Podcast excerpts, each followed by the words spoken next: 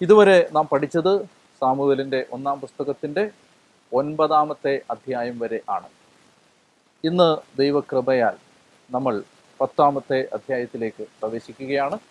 ഏറ്റവും സ്നേഹത്തോടെ സാമുവലിന്റെ ഒന്നാം പുസ്തകം പത്താം അധ്യായത്തിലേക്ക് നിങ്ങളെ എല്ലാവരെയും പ്രാർത്ഥനാപൂർവം സ്വാഗതം ചെയ്യുന്നു സാമുവലിന്റെ ഒന്നാം പുസ്തകം ഒൻപതാം അധ്യായത്തിൽ നമ്മൾ കണ്ടത് രാജാവായി സാവൂളിനെ അഭിഷേകം ചെയ്യുന്നതിന്റെ പശ്ചാത്തലമാണ്.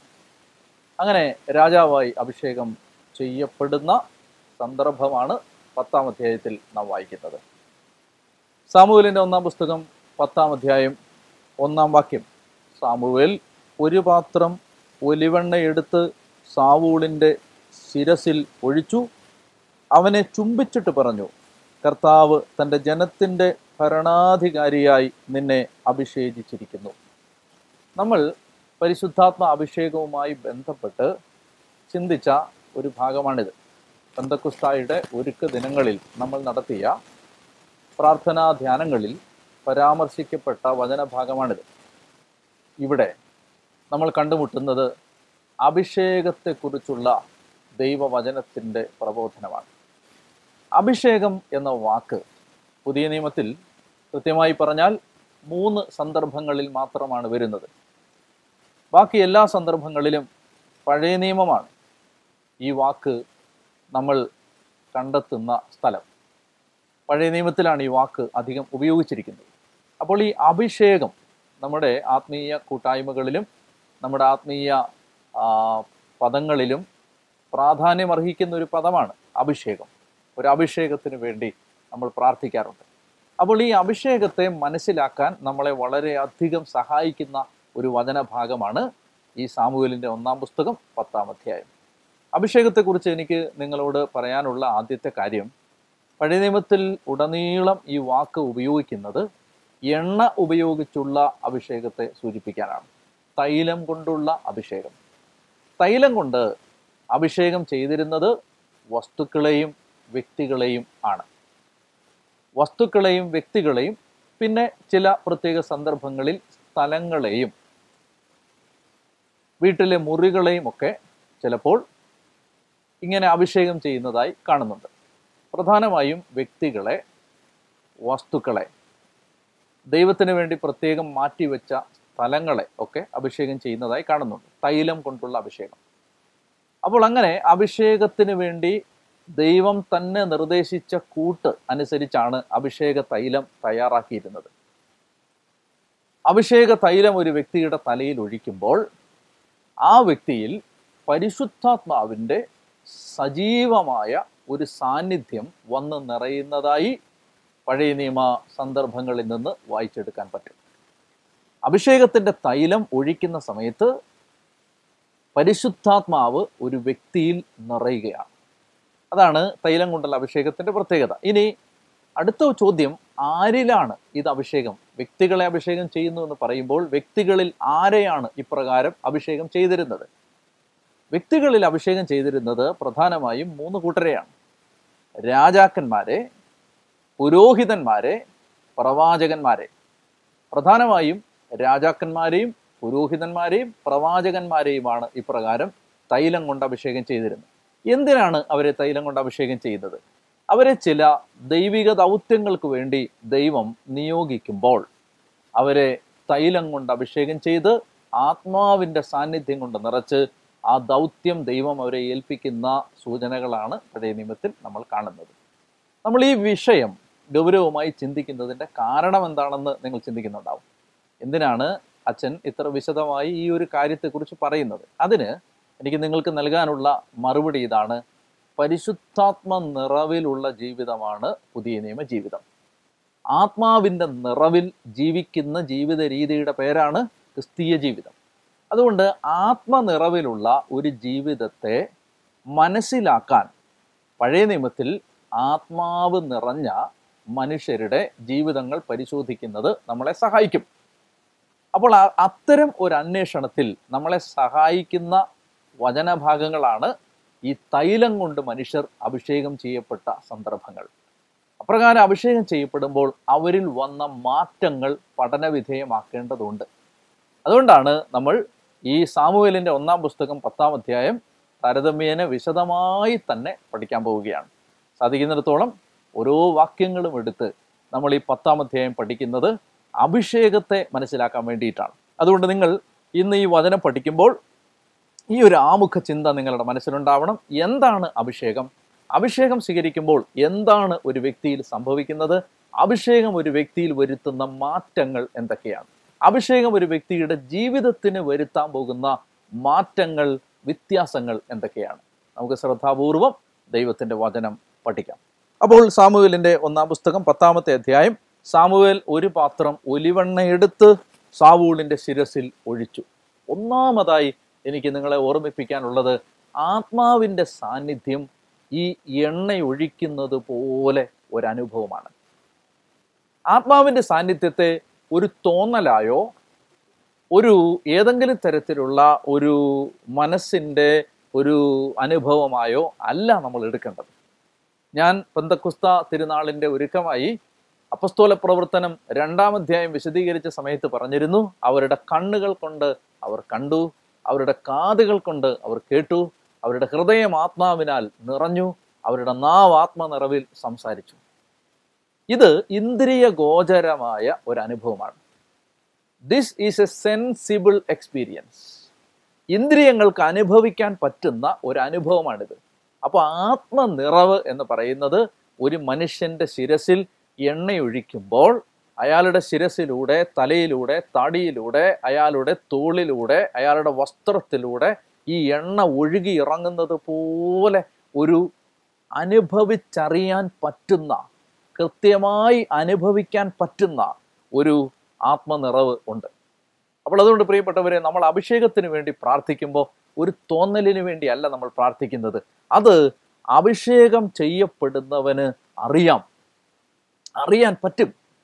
അനുഭവിക്കാൻ പറ്റും. അതവന് ഒരു തോന്നലല്ല ഒരു വിഭ്രമമല്ല. പെട്ടെന്നുണ്ടായ ഒരു വിചാരമല്ല. ചിലപ്പോൾ ഒരു ഒരു പെട്ടെന്നൊരു തോന്നൽ വന്നതല്ല. അങ്ങനെയല്ലത് മറിച്ച് ഒരു എണ്ണ ഒഴിക്കുമ്പോൾ നിന്റെ തലയിൽ നിന്റെ തലയിൽ ഒരാൾ ഒരു കൂടം എണ്ണ ഒഴിച്ചാൽ ആ എണ്ണ ഒഴുകി ഇറങ്ങുന്നത് നീ അറിയും. ഒന്നാമത്തെ കാര്യം ഇതാണ്. സാമുവേൽ സാവൂളിന്റെ തലയിൽ ഒരു പാത്രം ഒലിവെണ്ണ എടുത്ത് ഒഴിച്ചു. That is a very concrete real experience സത്യസന്ധമായ ഒരു അനുഭവമാണിത്. ആത്മാർത്ഥമായി എന്റെ പ്രിയപ്പെട്ട സഹോദരങ്ങൾ പ്രാർത്ഥിക്കണം. ദൈവമേ എനിക്ക് അങ്ങനെ ഒരു അനുഭവം തരണം. എനിക്ക് കർത്താവിനെ നേരിട്ട് അനുഭവിക്കണം. എന്നെ കർത്താവ് സ്പർശിക്കണം. എനിക്ക് കർത്താവിനെ കാണാൻ പറ്റണം. എനിക്ക് കർത്താവിനെ ശ്രവിക്കാൻ ആകണം. എനിക്ക് എന്റെ കർത്താവിനെ ഹൃദയം കൊണ്ട് സ്പർശിക്കണം. എന്റെ ഉള്ളിൽ ആത്മാവ് നിറഞ്ഞത് അനുഭവിക്കാൻ പറ്റണം. അങ്ങനെ ഒരു സത്യസന്ധമായ അനുഭവമാണ്. ക്രിസ്തീയത ഒരു തട്ടിപ്പ് കഥയല്ല. ക്രിസ്തീയത ഒരു കടം കഥയല്ല കെട്ടുകഥയല്ല. ആരോ അവരുടെ ഏകാന്ത നേരങ്ങളിൽ മെനഞ്ഞെടുത്ത വിഭ്രമ കൽപ്പനകളല്ല കൽപ്പിത കഥകളല്ല സങ്കല്പ കഥകളല്ല ഐതിഹ്യങ്ങളല്ല. മറിച്ച് ഇതൊരു അനുഭവമാണ്. ഇതൊരു നേരുള്ള അനുഭവമാണ്.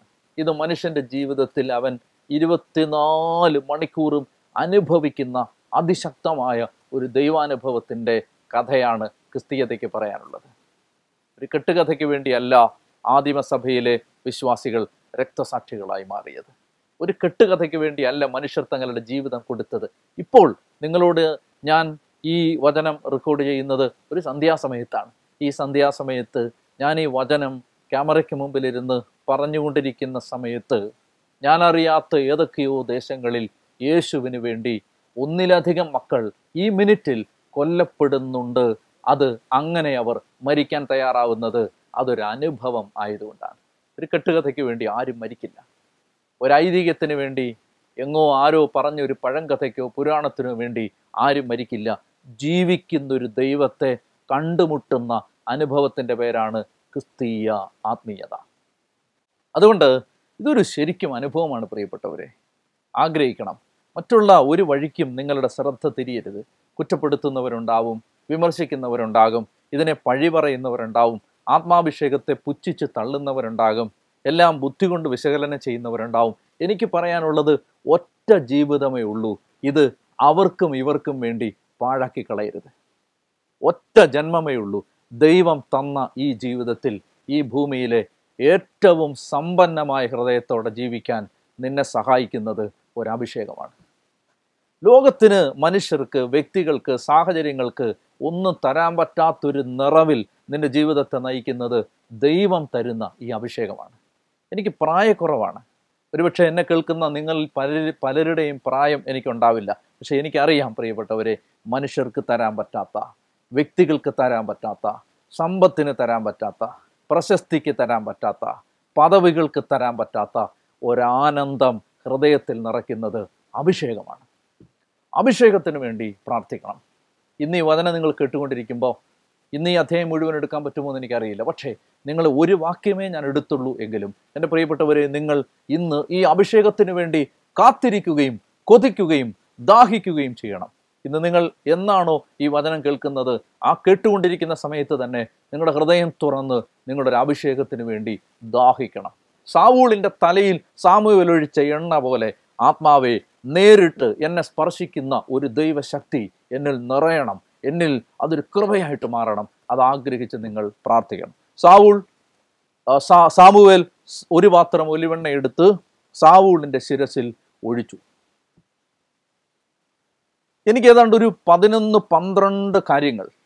ഒരുപക്ഷെ പതിനൊന്ന് ചിലപ്പോൾ പന്ത്രണ്ട് കാര്യങ്ങൾ നിങ്ങളോട് അഭിഷേകവുമായി ബന്ധപ്പെട്ട് പറയണമെന്നുണ്ട്.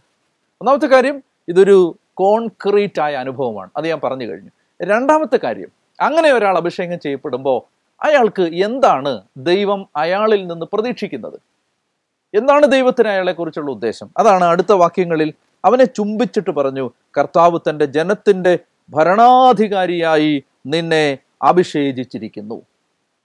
ജനത്തിന്റെ രാജാവായി ഭരണാധികാരിയായി നിന്നെ അഭിഷേചിച്ചിരിക്കുന്നു. അവിടുന്ന് അവിടുത്തെ ജനത്തെ ഭരിക്കുകയും എല്ലാ ശത്രുക്കളിൽ നിന്നും അവരെ സംരക്ഷിക്കുകയും ചെയ്യണം. ഒന്നാമത്തെ കാര്യം ഇതാണ്. അതായത് ദൈവം ഒരു വ്യക്തിയെ അഭിഷേകം കൊണ്ട് നിറയ്ക്കുന്നത് ആ വ്യക്തിയുടെ സംരക്ഷണത്തിന് ഒരു ജനത്തെ ഏൽപ്പിച്ചു കൊടുക്കാനാണ്.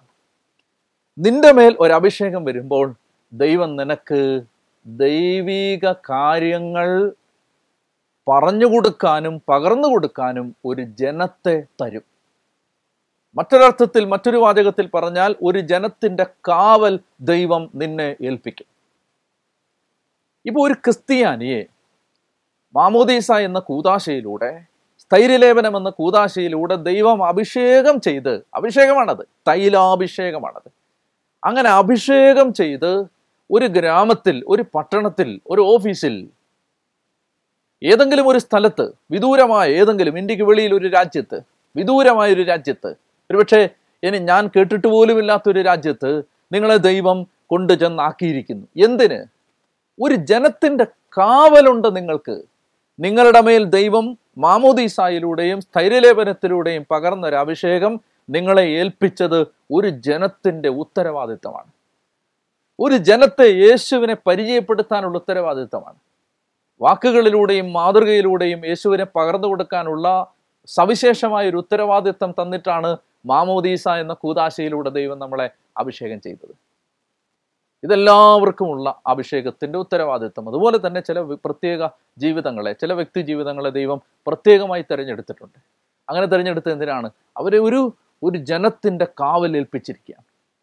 എന്റെ മേൽ ദൈവം ഒരു അഭിഷേകം തന്നെങ്കിൽ ഒരു ജനത്തെ ദൈവം എന്നെ ഏൽപ്പിച്ചിട്ടുണ്ട്. നമ്മൾ ബൈബിളിലെ ദൈവത്തിന്റെ തെരഞ്ഞെടുപ്പുകളുടെ ചരിത്രം പരിശോധിച്ചപ്പോൾ പ്രത്യേകിച്ച് പുറപ്പാട് പുസ്തകത്തിൽ മൂന്നാം അധ്യായത്തിൽ മോശയെ വിളിക്കുന്ന ഭാഗമൊക്കെ കണ്ടപ്പോൾ നമ്മൾ കണ്ടതാണ് അതായത് ഒരു ജനം കടന്ന് നിലവിളിച്ചതിന്റെ ഉത്തരമായിരുന്നു മോശയെ ദൈവം വിളിച്ചത്. ഒരു ജനത്തിന്റെ പ്രാർത്ഥനയ്ക്കും നിലവിളിക്കും ദൈവം കൊടുത്ത ഉത്തരമായിരുന്നു മോശയുടെ ദൈവവിളി.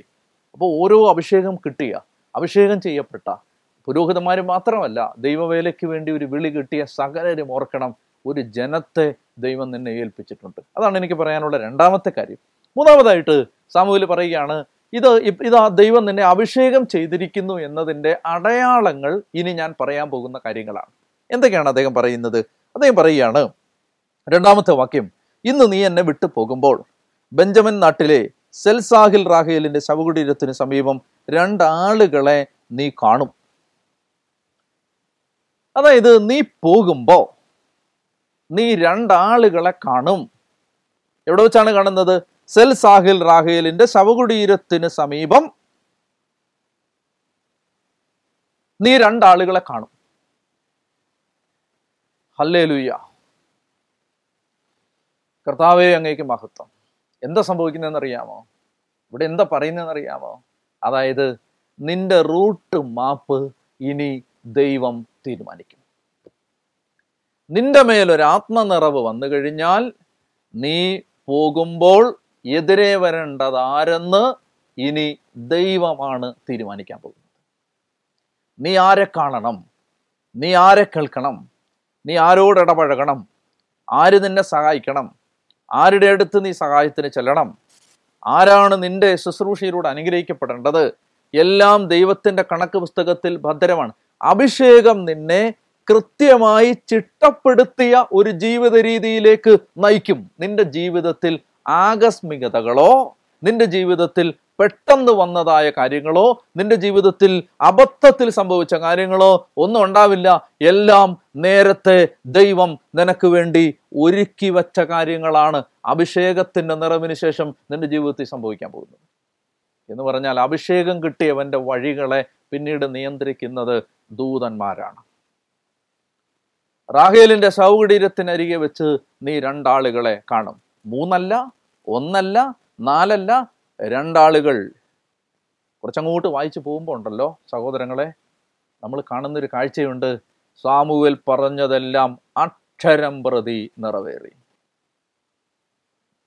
വള്ളിയോ പുള്ളിയോ മാറ്റമില്ലാതെ സാമുവേൽ പറഞ്ഞ സകല കാര്യങ്ങളും നിറവേറി എന്ന് പറഞ്ഞാൽ രണ്ടാളുകൾ വരുമെന്ന് പറഞ്ഞാൽ രണ്ടാളുകളെ വരൂ. അപ്പോൾ ജീവിതത്തിൽ എന്തെങ്കിലുമൊക്കെ സംഭവിക്കുമ്പോൾ ഇതെന്തുകൊണ്ട് സംഭവിച്ചു എന്ന് അത്ഭുതപ്പെട്ട് നിൽക്കുന്ന ഒരു സാഹചര്യം അഭിഷിക്തനില്ല. എല്ലാം ചിട്ടപ്പെടുത്തിയതാണ്. അടുത്തതായിട്ട് അദ്ദേഹം പറയുകയാണ് നീ അന്വേഷിച്ച കഴുതകളെ കണ്ടുകിട്ടിയെന്നും അവയെക്കുറിച്ചല്ല എന്റെ മകൻ എന്തു പറ്റി എന്ന് ചോദിച്ചുകൊണ്ട് നിന്നെക്കുറിച്ചാണ് നിന്റെ പിതാവ് ഉത്കണ്ഠാകുലനായിരിക്കുന്നതെന്നും അവർ നിന്നോട് പറയും. നാലാമത്തെ കാര്യം. അപ്പൻ തന്റെ മകനെ കഴുതകളെ തിരക്കി അയക്കുമ്പോൾ അപ്പന്റെ കണ്ണിൽ അപ്പന്റെ കാഴ്ചപ്പാടിൽ കഴുതകൾക്കായിരുന്നു വില മകനേക്കാൾ. അറിയാത്ത ദേശത്തേക്കും അറിയാത്ത നാട്ടിലേക്കും രണ്ട് കഴുതകളെ തിരക്കി മകനെ അയക്കാൻ ഒരുമ്പെടുമ്പോൾ അപ്പന്റെ തലയ്ക്കകത്ത് അപ്പന്റെ കണ്ണിൽ അപ്പന്റെ കാഴ്ചപ്പാടിൽ മകനേക്കാൾ വില കഴുതയ്ക്കായിരുന്നു. അത് അഭിഷേകത്തിന് മുമ്പുള്ള കാര്യമാണ്.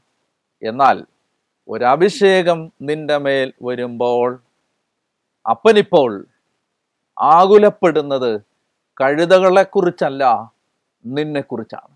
എന്ന് പറഞ്ഞാൽ അപ്പന് വീട്ടുകാർക്ക് നിന്നെക്കുറിച്ചുള്ള കാഴ്ചപ്പാട് മാറും.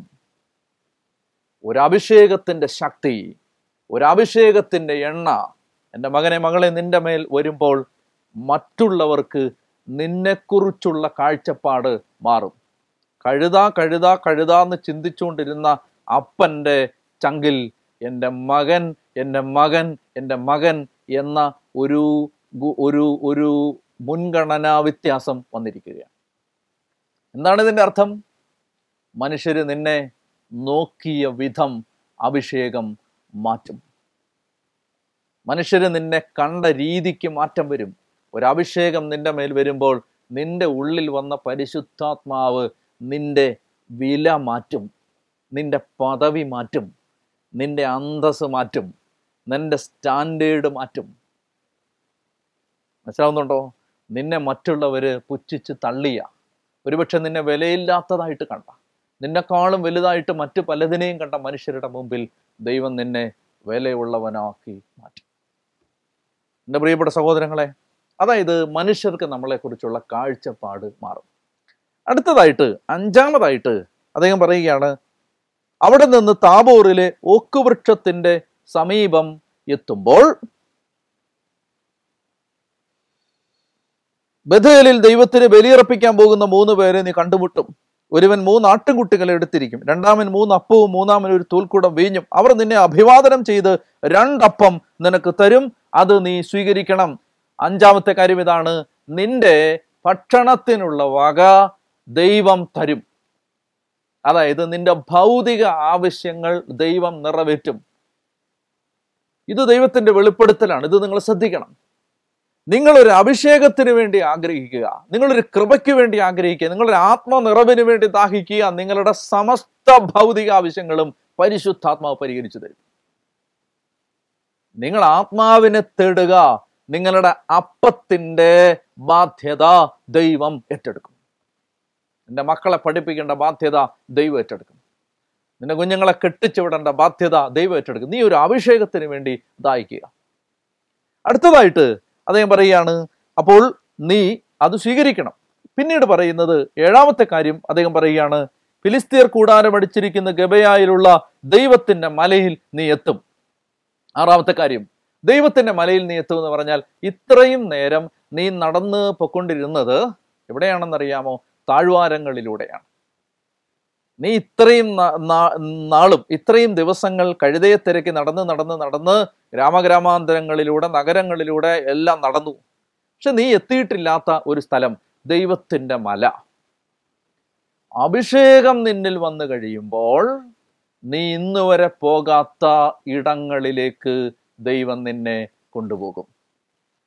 ലോകത്തിന്റെ താല്പര്യങ്ങളുടെ താഴ്വാരങ്ങളിലൂടെ അലഞ്ഞു നടന്ന് നിന്നെ ആത്മീയ താല്പര്യങ്ങളുടെ മലയിൽ ദൈവം എത്തിക്കും.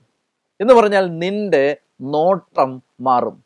കഴുത കഴുത കഴുത കഴുത കഴുത എന്ന് പറഞ്ഞ് ഗ്രാമഗ്രാമാന്തരങ്ങളിലൂടെ നടന്ന് നീ കഴുതയെ വിട്ടിട്ട് കർത്താവേ കർത്താവേ കർത്താവേ എന്ന് വിളിച്ചുകൊണ്ട് ദൈവത്തിന്റെ മലയിൽ എത്തും. എന്ന് പറഞ്ഞാൽ നിന്റെ ഹൃദയത്തിലുള്ള ലക്ഷ്യം മാറും. ലോകത്തെ നോക്കിയവൻ ദൈവത്തെ ധ്യാനിക്കാൻ തുടങ്ങും. ലോകത്തിലേക്ക് നോട്ടം വെച്ചവൻ സ്വർഗത്തിലേക്ക് നോട്ടം വെക്കാൻ തുടങ്ങും. ഇതാണ് അഭിഷേകം തരാൻ പോകുന്ന വ്യത്യാസം. അപ്പോ അദ്ദേഹം പറയുകയാണ് ആറാമത്തെ കാര്യം അതാണ് നീ ദൈവത്തിന്റെ മലയിലെത്തും. പിന്നീട് ഏഴാമത്തെ കാര്യം ഇതാണ്. പട്ടണത്തിലേക്ക് കടക്കുമ്പോൾ സാരംഗി ചെണ്ട കുഴൽ കിന്നരം എന്നീ വാദ്യമേളങ്ങളോടെ മലമുകളിൽ നിന്ന് ഇറങ്ങി വരുന്ന ഒരു പ്രവാചകഗണത്തെ കണ്ടുമുട്ടും അവർ പ്രവചിച്ചുകൊണ്ടിരിക്കും. അതായത് ദൈവം നിനക്ക് വ്യത്യസ്തമായ ഒരു കൂട്ടായ്മ തരും. പ്രാർത്ഥിക്കുന്ന മനുഷ്യരുടെ കൂട്ട് തരും. ദൈവത്തെ ആരാധിക്കുന്നവരുടെ സമൂഹത്തിൽ നിന്നെ കൊണ്ടുവന്ന് നിർത്തും. നിന്നെ നിന്റെ നാട്ടിൽ നിന്ന് പറിച്ചെടുത്ത് ദൈവബന്ധമുള്ളവരുടെ ഇടയിൽ കൊണ്ടുചെന്ന് നിർത്തും. നിനക്കൊരു കൂട്ടായ്മ തരും.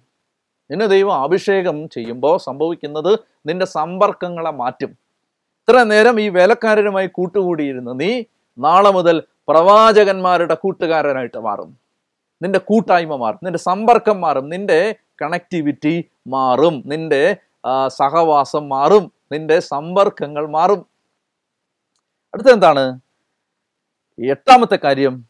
അപ്പോൾ അദ്ദേഹം പറയുകയാണ് അപ്പോൾ കർത്താവിന്റെ ആത്മാവ് ശക്തമായിട്ട് നിന്നിൽ ആവശിക്കും നീയും അവരോടൊത്ത് പ്രവചിക്കാൻ തുടങ്ങും. മറ്റൊരു മനുഷ്യനായിട്ട് നീ മാറും. എന്നെ പ്രിയപ്പെട്ടവരെ നിങ്ങൾ എന്നെ കേട്ടുകൊണ്ടിരിക്കുമ്പോൾ ഒരു കാര്യം കൂടി ശ്രദ്ധിക്കണം. നമ്മൾ ആരോടാണോ കൂട്ടുകെട്ട് ആ കൂട്ടുകെട്ടിൽ ഏർപ്പെട്ടിരിക്കുന്നത് ആരോടാണോ സൗഹൃദത്തിൽ ഉൾപ്പെട്ടിരിക്കുന്നത് അവരാണ് നമ്മളെ സ്വാധീനിക്കാൻ പോകുന്നത്. പ്രവാചകന്മാരുമായിട്ടാണ് നിങ്ങളുടെ സമ്പർക്കമെങ്കിൽ നീയും പ്രവചിക്കാൻ തുടങ്ങും. ആത്മനിറവുള്ളവരുമായിട്ടാണ് നിന്റെ സമ്പർക്കമെങ്കിൽ നിന്നിലും ആത്മനിറവുണ്ടാവും. ചീത്തക്കൂട്ടുകെട്ടിലാണ് നിന്റെ നിന്റെ യാത്ര എത്തി നിൽക്കുന്നതെങ്കിൽ നിന്റെ ജീവിതം ആ ചീത്ത സ്വഭാവത്തിൽ അവസാനിക്കും. ആരുമായിട്ടാണ് നിങ്ങൾ നിങ്ങളുടെ സമ്പർക്കം? പ്രവാചകന്മാരുടെ കൂട്ടത്തിൽ നിൽക്കുമ്പോൾ ആത്മാവ് നിന്നിൽ ശക്തിയോടെ ആവശ്യിക്കും ഒരു കൂട്ടായ്മ ആവശ്യമുണ്ട്. നമുക്ക് ആത്മനിറവുള്ളവരുടെ സമ്പർക്കം ആവശ്യമുണ്ട്. അവരുമായി ഒരു ബന്ധം ആവശ്യമുണ്ട്. അവരുടെ വാക്ക് കേൾക്കേണ്ടതുണ്ട്. വചനം ശ്രദ്ധിക്കേണ്ടതുണ്ട്. നമുക്ക് ദൈവിക സമ്പർക്കത്തിലായിരിക്കുന്നവരെ നമ്മൾ അടുത്ത് പരിചയപ്പെടേണ്ടതുണ്ട്. ഒരു കൂട്ടായ്മ ആവശ്യമുണ്ട്. കുറ്റം പറയുന്നവരുടെ കൂട്ടത്തിലാണ് നിങ്ങളെങ്കിൽ നിങ്ങൾ ആ ആ ആ നിലവാരത്തിൽ അവസാനിക്കും. മറ്റുള്ളവരെ ദൂഷിക്കുന്നവരുടെ കൂട്ടത്തിലാണ് നിങ്ങളെങ്കിൽ നിങ്ങൾ ആ നിലവാരത്തിൽ അവസാനിക്കും. സ്തോത്രം പറയുന്നവരുടെ കൂട്ടത്തിലാണ് നിങ്ങളെങ്കിൽ നിങ്ങൾ സ്തോത്രം പറഞ്ഞ് അന്ത്യശ്വാസം വലിക്കും.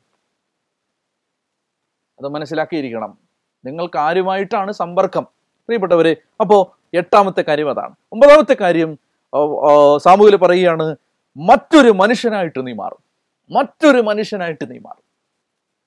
ഇന്ന് വരെ നമ്മളെ കണ്ട മനുഷ്യർ പറയും അയ്യോ ഞങ്ങൾ കണ്ട ഒരാളല്ല ഇത്? ഈ ആളും ഇതാ മാറിയിരിക്കുകയാണ്.